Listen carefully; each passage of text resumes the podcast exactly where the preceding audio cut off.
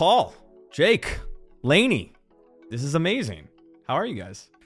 Good. How are you? I'm great, man. This is a long time coming. I'm uh, I'm a Hot, Lo- uh, Hot Lights original. I've been around Oh, for a baby. minute. Yeah. Uh, and Jake, you uh, just missed it. Paul and I were talking. I have some family from the Tulsa area where he's from. Where in Arkansas are you from?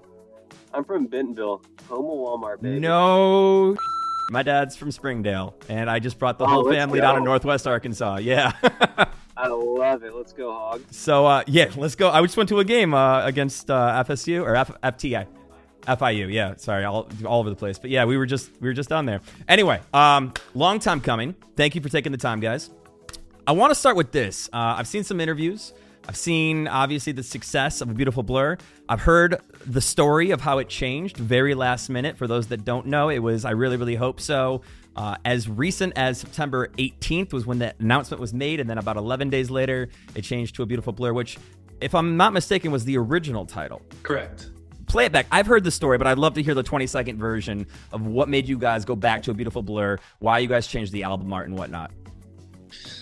I think like uh, it was just instinctual, you know, from the very beginning. The reason, like, I, you know, we've always listened to. We've just been big on instincts and what feels right in the Sure. spirit, and it's cool to be so far down the line of being a band and still staying true to that, um, to that kind of inner compass, I guess. And Jake and I had spent the last few months rolling out. I really, really hope so, and we you know, we've never been on the cover of an album before, so we went ahead and took a chance and took a try and took a photo. and uh, and um, I don't know, I just we went to a vinyl bar in Japan, as the story goes. Yeah. And where uh, like a Japanese grandpa is behind the bar, hand selecting every song that's being played, and he's curating the playlist for the night. And each song that plays, he puts up the respective album cover on this sort of pedestal behind the bar and I just couldn't see him grabbing that photo of Jake and I and putting it up there. I just couldn't see it. Yeah. And uh and I think Jake felt the same way. I just voiced it to him first and he was like, "No, I'm I'm thinking the same thing." And uh, we quickly scrambled and pivoted and um now that the album is out and we've played a few shows, like we went to Europe and did 14 shows right off the bat of the release of the album. And now, as we kind of move into 2024 and working on stage design for the North American tour and for the rest of the year, I'm seriously so glad that we changed it. How long did the new album art take you to make? Uh, I guess technically, like maybe an hour, an hour and a half on the train. Um, it started Love it. from this photo that I had taken years ago of this kind of blue orb. Mm-hmm. Um, and I had had it in my phone forever.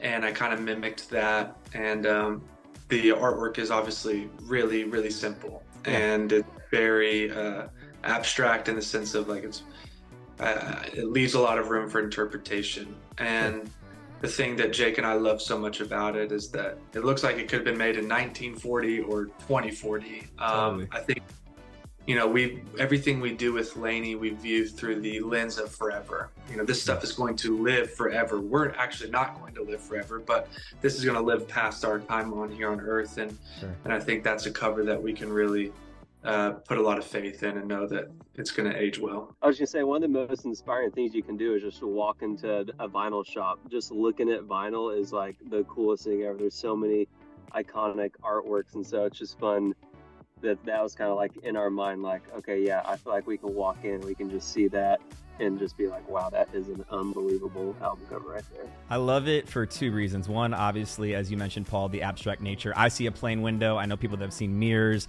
Obviously, it could be as simple as a blue dot. Uh, but it's also two parted because it brings you back to one of the very first album arts you had, which, if I'm not mistaken, Paul, was a picture of your hand and then just the text LANY. Um, it was. I was actually just like. Uh, it was just a black screen with yeah, white. but like to use your hand to make exactly, it black. That's right. I'm so stupid, but yeah, I mean, I love that the spirit of this band is still very much alive. I think bands over a certain time sometimes lose themselves and lose their identity and forget who they were from the very beginning. And um, if we're sitting here on our fifth album making our album art on Photoshop with really limited skills, but with a lot of heart and intention, I think that's a really great place to be as a band. I, I do too. I think that certainly reflects you guys as musicians, lyricists, storytellers as well. Um, just throwing out some of my favorite songs. I first got introduced, obviously, like I said, Hot Lights, and then uh, for a minute it kind of went away. And then I obviously, when Super Far came out, all of that, I was like, wait, okay, they're back. Um, I love you so bad. DNA, the demo version. Oh, it's just not in my DNA to love you only halfway. Is what speaks to me because you can really hear like how these LANY songs come to be when it's just you know lyrics at their very core. Uh, Dancing in the kitchen and then Mama's Boy. Uh, I like. I still talk to Jesus. You might not believe it, but I still talk to Jesus. You did the first four records with a label, if I'm not mistaken, and this is the first time that you released a, a newer piece without a label. Do you think it would have gone the same way? Would you have even would you have pressure to not even say anything if you were still working with the label teams? Totally. I mean, they they always were pretty good about like the creative freedom. You know, thankfully we walked in and we had our own thing going, and it was going so well already that there's a lot of like mutual respect from them and us. Uh, you know, we never really had an A and R. We basically turned in every album, Yeah. and then they're like, you know, this is. is the album, and. Yeah. uh but I do think that there would have been a lot of people in the office saying, "No, it's too late. We can't do that. It's crazy. Like, it's going to cost too much money. This doesn't make sense." You know, and that is one amazing thing about being independent is being able to pivot uh, so quickly. Um, you know, the team is small. It's tight. It's it's concise. You know, when you have a bigger ship, it takes a longer longer More for it to turn. Um, Yeah.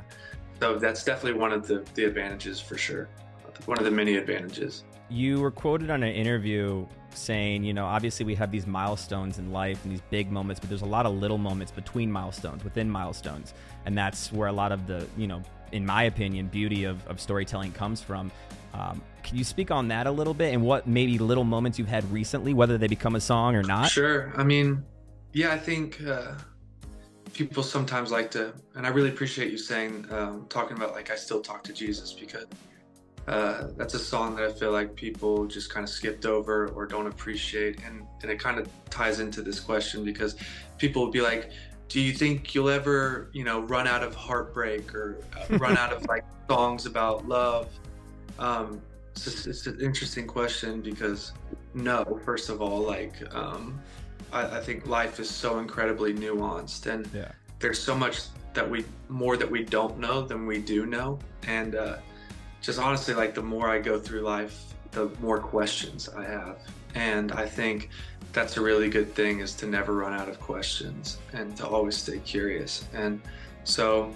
You know, of course, there, I mean, if there's, we're really given just a handful of milestones from the universe or the creator or whatever. And it's like you turn 16, you turn 18, you turn 21 in Catoosa at the Hard Rock Cafe or wherever you turn 21. And then, like, maybe, I don't know, you, you get married, Yeah. you have a kid, you die, you know, That's not it. That's just, those are the big tent poles that everyone knows. Exactly. And there's just so many things in between, you know? Like, what about when, like, uh, you, you you have a best friend and then you don't have that best friend anymore, you know? And what about, like, when uh, you were really counting on something and and it just didn't turn out the way that you thought it would and Yeah. you learn a lot about yourself there's disappointment and then there's resilience and i just think yeah um, i just uh, I, i'm excited to to write our next album um, Yeah. which sounds crazy because we we still have about 80 shows to play around the world next year off a beautiful blur but um, i'm so excited to see what life kind of throws at us and Yeah. what little one liners i can put in my phone along the way to prepare for that season of riding.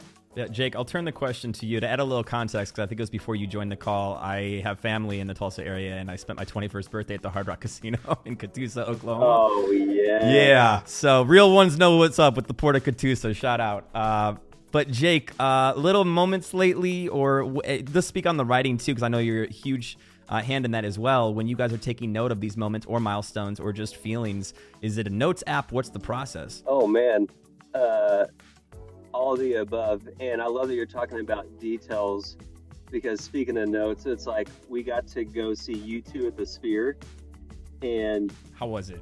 I need the I need the 10 second review. We gotta we gotta take a departure for a second. not only was it mind blowing to see, but it's also just as a band to go together to go see something like that. Like Yeah. for Paul and I, just like watch it together and just talk back and forth about what we love about it, how we feel like we can take what we're doing to the next level. Being able to do that together was like such a cool experience.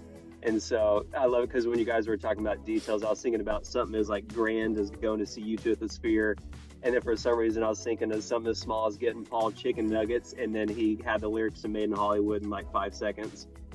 So it's just like it's just like er- just all the small things and all the huge things and everything in between we lean into, and that goes into our whole process. So Yeah. we just life is sick. If that's not also a um, low key opening to uh, all the small things LANY edition, I don't know what is. Because what doesn't go together like Blink 182 and, and LANY? Love Yeah. that.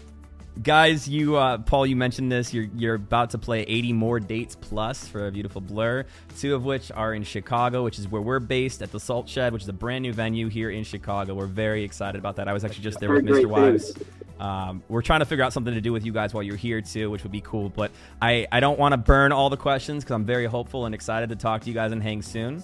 I appreciate you guys taking the time. Know that you have a lot of fans in the industry as well that appreciate it more than just you know the single that's currently out too. Not that Double XL is not incredible, um, but you guys got something magical, and it's really cool to get a chance to talk with y'all. Thank you, man. That's really kind of you to say. I we're so excited about Chicago. Um, that room looks amazing. It's like a It's- it's- perfect size. Um, yeah, doing two nights, and Chicago's always been important to us. We have like incredible memories of playing. Uh, is it Schubas or Scubas or something like? yeah. Oh man. Yeah, Oops. It's a come Uh, up from Schubas to the Salt Shed. I'll tell you that. Yeah. much. yeah, yeah. And it's just been cool to kind of work our way through those rooms. I mean, we we played Chicago when the Cubs won the World Series in 2016, and we just have a lot of really beautiful memories there. So it's cool to, to feel the love reciprocated. You guys are gonna really love the Salt Shed for two reasons. I don't know if you know the history, but the five seconds is it used to be the Morton Salt Company. They it's literally the shed where they would store and distribute the salt from, and they kept the exterior because it was a historical landmark here in Chicago. And they said rather than tear it down or just leave it abandoned, let's turn it into this amazingly acoustically treated room. By the way, uh, that you would think otherwise when you first see it, but it's just cool. It's got this turn of the century vibe to it. It's decorated great. I cannot wait to see you guys there, and uh, of course the entire tour. But a beautiful blur deluxe edition is out now. Paul, Jake, LANY, I appreciate you guys. Thank you, sir. Good to see you.